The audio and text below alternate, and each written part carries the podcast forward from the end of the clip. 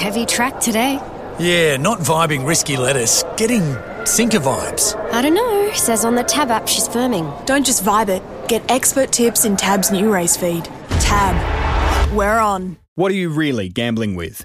This is what's in store at Melton on Saturday night. This is, you know, harness racing's got its back to the wall with a lot of cuts and so on, but have a look at this for a, a glittering amount of prize money. Um, you've got the $250,000 final for two year old colts and geldings, same amount of prize money for the fillies, 150k for the uh, lather up Breeders' Crown final for three year old colts and geldings, another one worth 150k, two worth 102 worth 75. So there's lots of lots of money up for grabs, and we're going to find out who's going to grab most of it with the great harness racing man himself, Ryan Phelan, in the studio. How are you, mate? G'day, Matty. Good to be with you. Look, there's a reason for that too. You know, I I, I know you're referencing that that times are tough in harness racing, but obviously this is a bit self-funding, isn't it? Well, anything that's attached to a breeding industry is vitally important, as you know, in thoroughbreds. And you look at the honour roll of this series, for example, it's been going since 1998.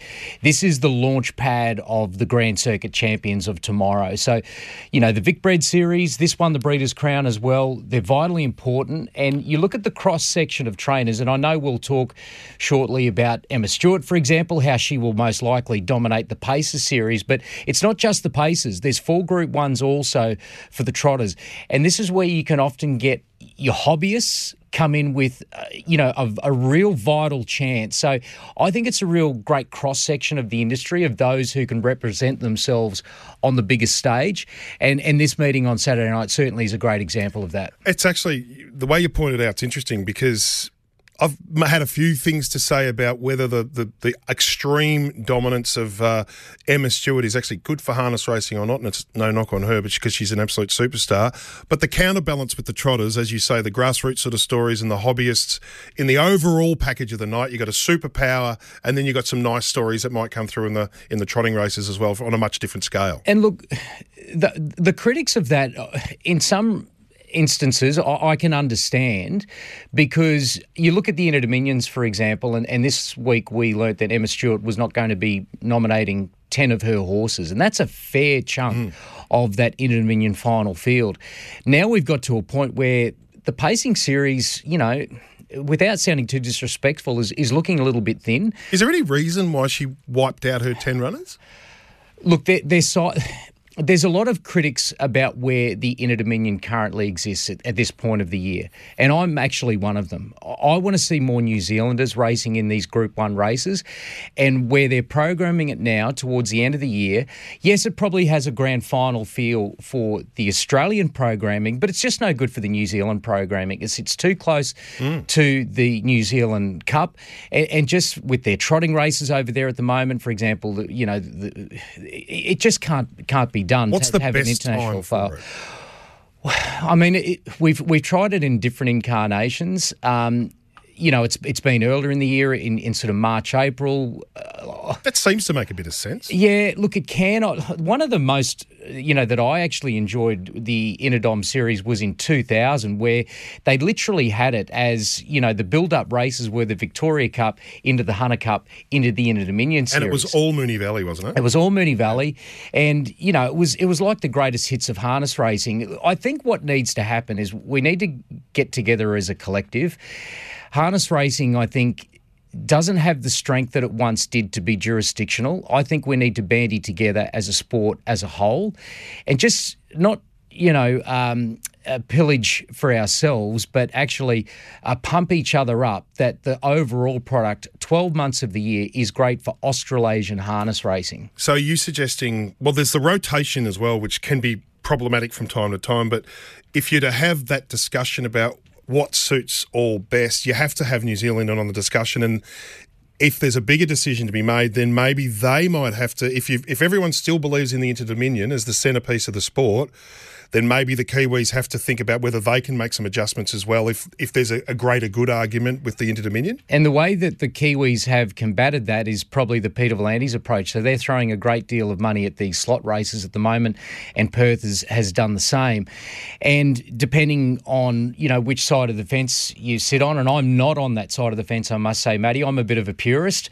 I like my Inter Dominions, you know, I love my derbies, my oaks, you know, I'm, I'm a real traditionalist in that regard. And and harness racing is is not too dissimilar to what thoroughbreds are going through at the moment. Whereas I think we spread ourselves a bit too thin with Group Ones. You know, I think we should be making our Group Ones a destination, and I think that should be Australia wide. So not just Victoria, not just New South Wales and Queensland, but you know Tasmania, South Australia, uh, you know Perth as well. You know we, we need to for each state be having a destination where people can say, oh, it's um you know it's it's October. This is you know Victoria's Group One month, or you know it's it's June. This is South Australia's Group One month. So if we have destinations for these these big races, I think you know they'll etch themselves in the memory of, of people and and grow a new audience. But hey, I'm not in. I'm just a, a media performer. I'm not an administrator. That's just my opinion. Funny SMS. You talk about you being a media performer. There's an SMS here. As long as Ryan Phelan has been in harness racing, I still think him as of him as the guy from Sports Tonight. so there you go. I, can, I can have a lot of incarnations where people remember me from Matty. Some not too good. no, no. Well, you were a definite star on Sports Tonight. There's no doubt about that. Uh, 0416 90 50 52. If you want to talk to the former Cleo Bachelor of the Year and star Oh, of Sports Tonight. 1300 652 927. We've got another interview from Andrew Bensley from Karaka coming up at the end of Ryan Phelan. Uh, uh, SMS has just come through. This is an interesting one, a very simple one too. Hi guys, why is harness racing prize money so poor? Well, you know, it probably comes down to turnover, Matty. And, you know, obviously The Greyhounds has gobbled up a lot of your market share, hasn't it? You know, and, and w- look, we have to be innovative in harness racing, and you know, we're, we're trying different things. You know, I, one that comes to mind is is fast track twelve hundred, which we've been doing recently, which is I hate them. shorter course racing, and I know a lot of people will hate them, Matty. But you know what? It's maybe the person in the pub that doesn't bet on harness racing, they might like them. Why would they? It's it's interesting though because we were talking to the Greyhound people about um, the camera angle innovation that they used for the the big race meeting last week, right? And they had all these fancy camera angles. Everyone was saying, "Well, no." That's for the promotion of it, those angles. But when you're watching the race, you want a clean cut, you want a clean picture. And they're saying, but we're trying to appeal to a different demographic. But why would a different demographic love it? If, love it if we don't? Like they, they still have the same requirement. I don't know. I just think the 1200 metre races are ridiculous, to be honest. I just think you've got to try. And you know, we, the the thing is, we as a sport have to be self sufficient. You know, we're a government organisation, but we we don't have government funding supporting us at the moment. So we have to find a way to grow revenue, and and so we're trying things. And and you know, Matt Isaacs, our new CEO, he he's come in and he he is thinking in a very innovative way. And, and it's a challenging time for harness racing, not just in Victoria, but as a whole. So you know. you know, you look at look at thoroughbreds and particularly what they're doing in, in New South Wales. My goodness, I mean, mm. what what a, a massive leap thoroughbreds has to take to catch up to to racing in New South Wales. Think about us as I guess the second tier racing sport. What we have to do just to catch Yeah. up to thoroughbred racing. So and then thoroughbred racing has to catch up to everything else. So yeah, it's, a, it's a really. look. We have to try. We have to be innovative, and we'd love to dine out on past glories of the seventies, eighties, and Mm. Yeah. nineties when har- harness racing is flying. But people are spoilt for choice now, and yes, so prize money has Mm. has you know been a, a, a poor sort of part of harness racing that it suffered. But we, we've just got to find new revenue streams, and hopefully we can get that prize money back up to where it needs to be. Matt Isaacs, in all likelihood, is going to join me in the studio next week for about half an hour to have a bit of a chat about uh, the state of play and a few of these innovations and so on. So that that will be interesting. All right, Breeders' Crown. For those who don't really under or know about the concept, just in a snapshot, just explain what the Breeders' Crown's all about. Well, Breeders' Crown is basically for horses that are bred in Victoria, so they can come from you know there'll there'll be horses. For example, there's a favourite uh, you know in the uh, the third race on Saturday night, not as promised, who's a Queensland trotter, but it's been bred in Victoria, so therefore it's eligible to race in these races. It's for two and three year olds, uh, trotters, and also paces. So there's eight Group Ones on the card this Saturday night. There's also a graduate program, so those who age out of two and three year olds. They race in the graduate series for good money as well in the uh, the mares, uh, which we'll see in the last race on Saturday night and even last Friday night at Bendigo. So it's it's a series that will rewards participants for breeding in Victoria. All right. Well, let's just go through race by race and we'll sort of snapshot it and we might spend a bit more time on some of the more interesting races. So uh, I'll start with the, the promo I've got in front of me. So the first of the big races for the two-year-old colts and geldings, and this is the Paces Group One, two hundred and fifty grand. How short is Emma's horse here? I don't know what it is, but how short is it? So we're referencing race five now, and this is the first of the Paces Group Ones on Saturday night, and you're referring to Timmy Richter, who's a short price favourite. Last I checked, a dollar eighty. Yes, he's a dollar eighty. But Matty, I'm actually tipping against Timmy Richter in that race. My best value in the night comes up with number two Storm Rider. This horse has map advantage. I think there's speed from the, the one horse in this race, Nathan Street, trained by Freddie Tabor, who doesn't train a lot of horses, but he actually had some uh, Breeders' Crown glory a number of years ago with a horse you might remember, Sushi Sushi Sushi. Sushi? Yes. So he's got a really nice horse here in Nathan Street. Storm Rider's drawn two. I think Nathan Street will be happy to take a sit on Storm Rider, who was the Vic bred champion. But what's so great about this Breeders' Crown series as well, Matty, you have heats into a semi final, into a, into a final. So you get exposed form. You, you don't have to go really mm. deep. You mm. can only go back their last couple and you've got a good form reference. Well, if you go back deeper with Storm Rider, probably his runs throughout the, the Breeders' Crown is why he's the price he is on Saturday night, $4.20. I think they put him up almost $6. But his runs, if you forensically look at them, weren't too bad. But if you look at them on paper, they're not as good as Timmy Richter, and hence that's why the prices are the way they are. But I think he's the best value of the night, Storm Rider, and this will be the first of what I think will be four a, a sweep of the Pacers uh, finals on Saturday night for Emma Stewart. Are you confident backing an Emma Stewart to beat an Emma Stewart?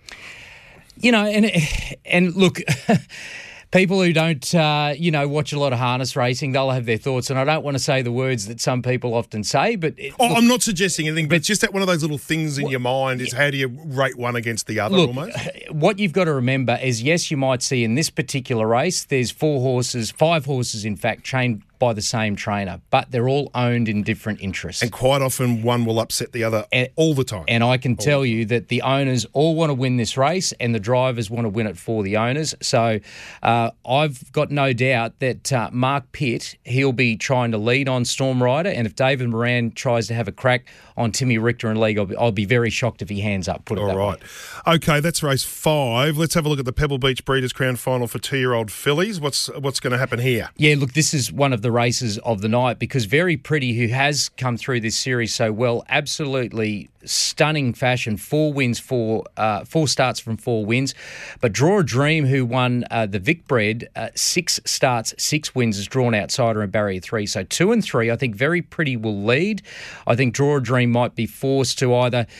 Sit 1 1 depends on what Millwood Bliss does, uh, you know, and, and gives it cover or whether it parks out, draw a dream. But either way, I see those two battling it out. But it's interesting, uh, the Emma Stewart dominance, particularly on her, her home turf here, Matty, because the fastest two year old that we've seen in Australia, Luxa Turner, only three runs ago broke the track record at Menangle. It's come down here for two starts, a second and a third. And so it's, it's really, you know, found it tough to measure up against these top quality fillies. So it just speaks to the depth of that particular race. But I, I'm go, I'm leaning very pretty in that race over Draw a Dream. I wouldn't be surprised if it's an Emma Stewart, Quinella, or a trifecta. All right, but it sounds like me might be on for young and old between the two of them. Uh, the three-year-old Colts and Geldings, the the lather up Woodland Stud three-year-old Colts and Geldings. Yeah, this this I, I found to be one of the more interesting races of the night. It looks a two horse race between the two Emma Stewart horses. Oliver Dan drawn two and Perfect Class drawn four. Oliver Dan is more progressive, and I think probably at this time of the year in the Breeders' Crown, maybe that's what you want. Whereas Perfect Class was absolutely, uh, you know, superb in the Derby. It ran second in the Derby behind Petrarca off the back row, and here it is off the front row, drawn barrier number four. So this race ta- tactically will be a really interesting one. Oliver Dan probably shouldn't hold up to, to perfect class, but even if he does hand up to perfect class, maybe he can he can sprint lane and beat it. So that's an interesting one. I'd, I, I originally went perfect class, but I, I think I'm switching back to Oliver Dan. But I think that will be a dead set Quinella. Not that they'll pay that much, but I think that's how they'll finish. All right. Hey, get involved. There's a lot of SMSs coming through. We might even insert a few of these into the conversation now, but keep them coming 041690 5052. A lot of passionate harness people who've got some views on where things are going. 1300 652 927. Give us a ring and have a chat to Ryan Phelan. Former Cleo Bachelor of the Year. Uh, hi, guys. Given current financial The thing is, when you bring that up, everyone always emphasises the former, former. and then they say, "What happened?" Yeah. Well, blokes like you and I, who were, were absolute spunks in our day, we just don't like to be reminded that time has moved on. Hey, uh, hi guys. Given current financial plight of harness racing, it's obvious the money HRA put into the Eureka race has not had any meaningful benefit to ongoing turnover. Money could be better spread across the industry. That's Nick. Uh, I don't think the automatic effect of the Eureka is that suddenly the rivers of gold are going to open up week to week and day to day, especially when you look at last week's meeting at Melton where there's a series of $1.30 favourites. So I think it's more about the growth of the Eureka as a as kind of a centerpiece in a way, rather than it's going to suddenly spark wagering left, right, and centre on a daily basis. And again, it's a slot race, unique concept, but it's also attached to the Australian breeding industry, which is obviously you know a major and vital part of, of, our sport. So I was there on Eureka Night. I thought it was a tremendous success. I liked yep. so many aspects of it, and you know, it was its first run, so I'm sure it's going to get even better. But you know, I, I, I welcome critics of harness racing, but as long as we're not tearing it down, let's let's all work together and try find some some better solutions and, and some great suggestions because we're listening. Hi guys, loved Ryan Phelan doing the harness racing on Sky. On Sky, could see and feel his commitment. Definitely a loss to harness racing, with his what seemed like a long disappearance. Great to hear him back. You're much loved. If harness racing keeps producing results like Saturday night, turnover will remain low. That's Marcus with all the short price favorites mm-hmm. Fair enough comment, I think. Uh, how about running buses to Melton and try and get some people out to Melton? You people want to. well, You're going to have to have people who want to go on the buses too. I mean, it's, it's all very well to say put on buses, but is there an appetite for people to jump in a bus and go out? I'm not sure. Yeah, look, it's it's a real you know challenging space for us in harness racing. I, I can remember the days going back to Harold Park and Moonee Valley, Matty, where they would absolutely pack the joint. You know, even the, we had the New Zealand Cup over in in uh, Christchurch the other week. One of the great harness racing events that's supported by the entire city, and to see harness racing celebrated like that, it's so infectious, and that's how we bring people in. But it is hard to to get you know people to a harness racing track nowadays. You know, I, I I'm, or a Gallops track. I'm you know running the broadcast field. media at, at, at, Harness Racing Victoria, and you know I, I often say that harness racing is a great TV sport, um, you know, but that doesn't mean that we can give up on getting people on track. It's very important for owners and the growth of our sport. We're, we're trying, but yep. geez, it's a competitive space out there, not just for the racing industry, sport in general, entertainment in general. Everyone's sport for choice nowadays, aren't they? Just on that, Inter Dominion and uh, Phoenix are on the same night. I know mm. the Phoenix on .com. What's the story with the Inter Dominion final as far as free to air goes? So we, uh, I'll be broadcasting uh, that particular coverage will exist on Sky Channel yep. and on Sky Thoroughbred Central. Okay. So the, I, whether they, I, I, think we're still to finalise whether we'll have the entire program on Sky Thoroughbred Central, but the majority of the features will exist there, similar to as it's done with the Miracle Mile and the Inter Dominion in New South Wales last year.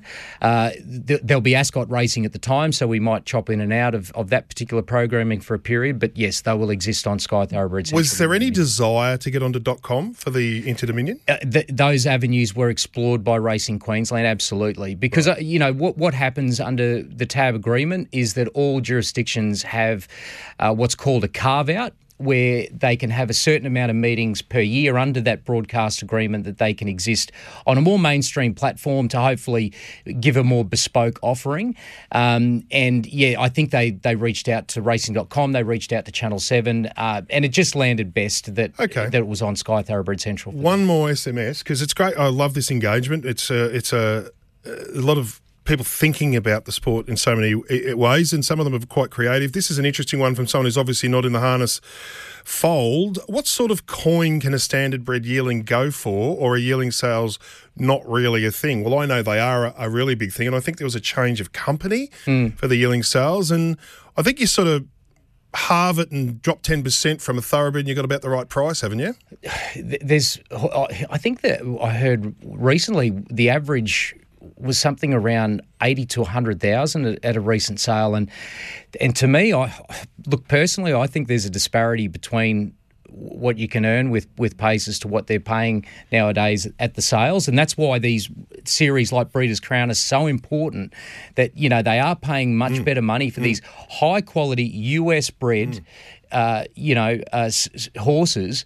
So you want an instant return, just as it is is for thoroughbred racing. But then beyond these series, yeah, look, there is a bit of a drop down, but look, people are prepared to pay it. Um, you know, I always was probably, you know, when I was buying horses, always looking, you know, on the English sales. And, you know, you were talking to Mick Guerin before mm. about the ready to run. Mm. I, I think, you know, I like that there's different ways you can get into harness racing. You just don't have to buy the blue bloods at the sales. You can get in very cheaply in other Yep. ways as well, you know. There's another one here saying reward for effort's a bit out of whack in the harness because of the prize money and the hard hours. Uh, all right, well, let's snapshot what's left, uh, Ryan, and I've completely lost where we were. I I'll think- pick up for you, Matty. Righto, so mate. we, we got up to uh, the last of the Breeders' Crown paces, and that was probably one of the highlights of the night, actually, where we've got Joyful, who's drawn barrier four, Emma Stewart, Sweet Bella, who's drawn barrier five, Emma Stewart, Dave Moran taking the drive there, and Major Delight, who's the favourite, $1.95 for Mark Pitt and Emma Stewart, drawn barrier six. And it was just so intriguing when this draw came out because I, I you know, went through a speed map so many times. I think what will happen is Joyful will have enough speed to get to the pegs first, and then I think most likely hand up to Sweet Bella, and then I see Major Delight having to sit parked and.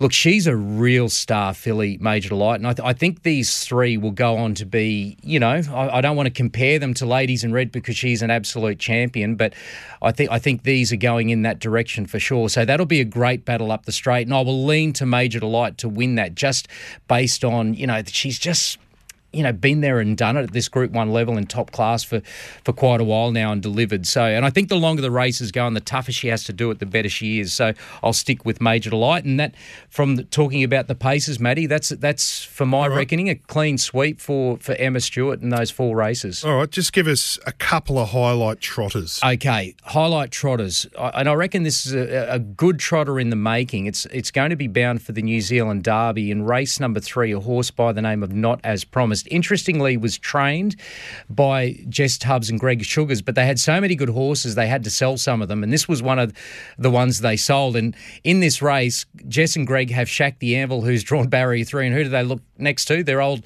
old one stable they mate, sacked. not as promised, who's absolutely just airborne at the moment for Queensland trainer Graham Dwyer. So much so it's the favourite for the race. It'll, I think, win this race and then go to the New Zealand Derby, which is against New Zealand's best three year over there and be a legitimate chance and for. Jess and Greg, if you get rolled, you can't just take him back.